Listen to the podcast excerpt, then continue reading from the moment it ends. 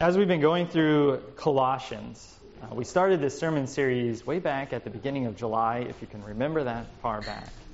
And as we, we started this uh, series, I started off with a sermon which was asking you kind of the question of if Paul were to write a letter, write an epistle to us today, what would he tell us? What would be the things that he affirmed in our community, and what would be the things that he would tell us to kind of go back to the root and find our foundation on. And hopefully, in that question, as we've been going through this, this uh, book of the Bible, you've been able to reflect on that question, and that reflection has also caused you into action. Uh, we as a community, there's certainly things that we can do that are good, but there's always more. The harvest is always ready and ripe. And we live in a city and we live in a time in which the gospel is completely new to many people.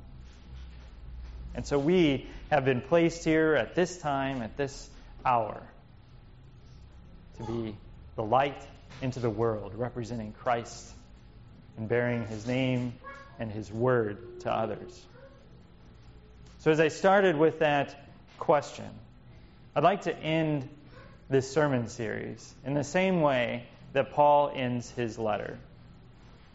You'll notice that every time you read through an epistle, at the end, he goes through some sort of greeting and then a farewell. But sometimes they've been really short. But the interesting thing about Paul is that as he gets closer to the time that he knows will most likely be his death, they get longer. And they get more passionate. And so here in Colossians, which most likely was sent with uh, Ephesians and with uh, Philemon. He gives a very long greeting. And he lists off several people that, that are sending their greeting to the church. He even sends a greeting to somebody who says, Make sure you fulfill your ministry and your duties. Can you imagine being that guy as this is read out loud in church? Might be a little embarrassing. And then he also gives certain instructions where, uh, as Kate highlighted, he gives the instruction of being salt in our speech. That we speak in, in a very clear and discernible way, but in a way that, that is reasonable to others about Jesus, and that we represent him in our speech. But he also gives the instruction of prayer. He asks that you pray for him. That's what he asked the church. It took me a few hours as I was sitting here earlier this week thinking about really the full implication of that. To have someone who is considered an apostle, even that guy need, needed prayer. The likes of Paul needed your prayers. So the likes of your pastors need your prayer the likes of our leaders, even those that are of great stature in our church, need your prayer. So he issues, he issues the, uh, the commandment to pray to his people. And he ends his, he ends his letter with two phrases Remember my chains. Grace be with you. Now, that very simple, simple words, just two very short sentences, remember my chains and grace be with you, have a lot that are loaded into those two sentences. And they are even more impactful when you realize that maybe Paul might be close to the end of his rope. There's a kind of a silly, funny movie that my wife and I like to watch every now and then. It's called the Royal Tenenbaums. And, and maybe you're familiar with it, maybe you're not, but it's, it's about a dysfunctional family. And that's no relation to our families whatsoever. but it, it's about dysfunctional family, and the dad is kind of a strange bird who's not very close to his family, and about them coming back together. And at the end, the, the dad dies, and he leaves on his tomb where he died of cancer in a hospital, he has written on his gravestone, uh, Royal Tenenbaum, who died tragically saving his family from a burning, sinking battleship.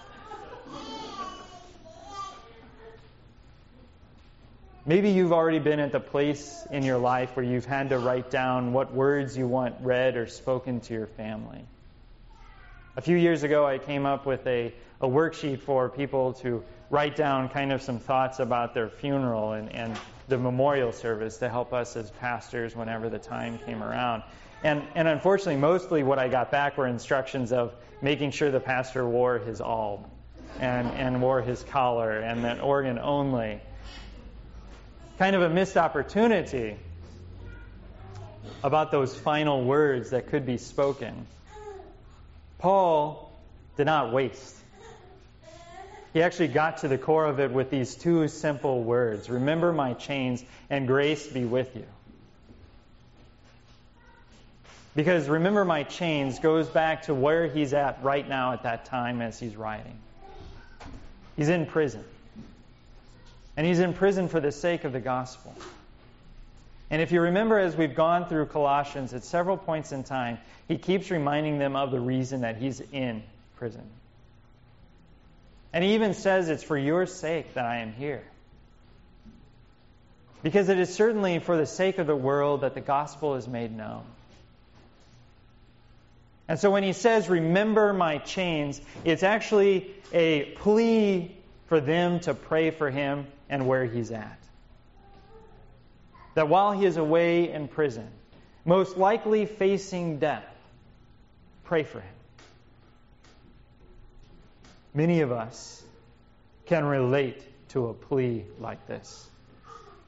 When we have been in our own prisons, when we have been tossed to the side, Maybe it's been when we have actually put ourselves out there and sacrificed for the gospel or for somebody else. Or maybe it's because of something that we've done in our own life where that we are going through such tragedy.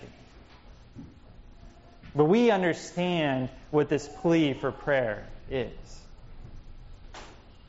We can even understand maybe what it feels like to have chains around our wrists.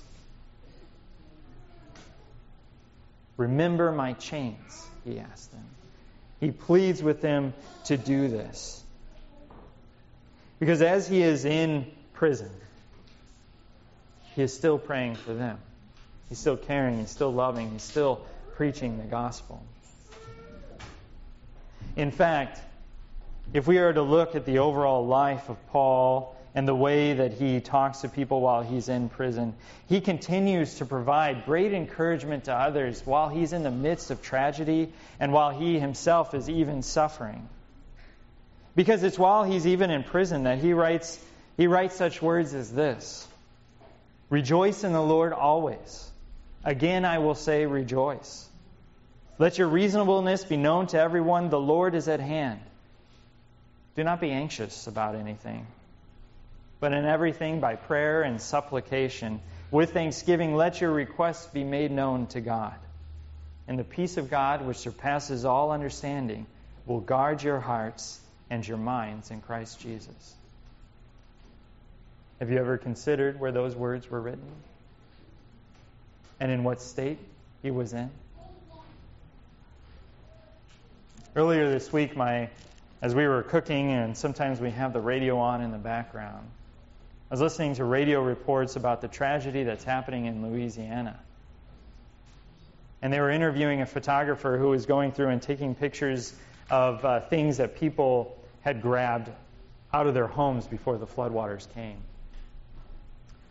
And so the interviewer said, you know, something that comes out of your pictures quite a, quite a bit is, is faith. Faith that people held uh, in, in the spite of this tragedy. And the photographer said, That's right. And he goes on to tell a story about a man who had, who had lost everything. In fact, water was still uh, knee deep in his house. And he walked into his house, and there in the, uh, the house, on his wall, was uh, a painting that just had the word faith painted on it. And he said, Here this guy is, uh, trudging through the water in his house.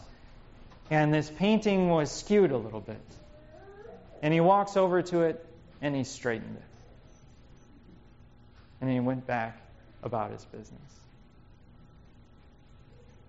Well, we know it's not because that man was type A, but because we know the importance of faith in the middle of tragedy. That faith speaks to us those three words that we talked about at the beginning of this sermon series hope, love, and faith. That while we are people who have chains around us, either chains of the sin that continues to plague us, chains of little, literal imprisonment, chains around our wrists of tragedy that just never seems to go away. In our homes, in our lives, and in our hearts, we still have the faith. We still have it speaking to us the words and the promises of Christ. Words and promises that breathe life where there once was death. Paul continues on as he's in prison and sends his letter I know how to be brought low, and I know how to abound in any and every circumstance. I have learned the secret of facing plenty and hunger, abundance and need. I, I can do all things through him who strengthens me. including facing the chains that we may have around our wrists. Remember my chains. But he doesn't just leave it there either. He also says, Grace. Grace. Grace be to you. Because we have a God. We have a God who remembers our chains who doesn't need a letter to be reminded of the chains that we can have around our wrists. We have a God who has a history, a tendency, and a promise to actually break these chains for us. We have a God who has sought out his people time and time again who are found in slavery and frees them. He has found us in the slavery of sin and he has broken these chains by the blood of Christ so that we can be free. He had found Paul there in prison alone. And through the hope and the faith that he had in Christ, he found to be that his chains could be free. He even found his people. They're crying out of Egypt, having chains around their own hands, literally chains and he frees them. One of the more famous and prominent theologians of our time, uh, commentarians, Alec uh, Motyer, who died actually this week, wrote about this. He said, if uh, Israelites were to tell you how their Lord works and how he freed them, they would say, We were in a foreign land, in bondage under the sentence of death. But our mediator, the one who stands between us and God, came to us with a promise of deliverance. We trusted in the promise of God, took shelter under the blood of the Lamb, and He led us out. Now we are on our way to the promised land. We are not there yet, of course, but we have the law to guide us, and through the blood sacrifice, we also have His presence in our midst. So he will stay with us until we go to our true land, to our true promises, and to our true country, our everlasting home. And isn't it funny? A Christian today can say the exact same words. Because our God has remembered our chains. He has remembered who we are and the slavery that He found us in, and He has set us free by the blood of his Son. Remember the chains. Pray for them. But remember, grace through Christ has come to you. Amen? Amen. Amen.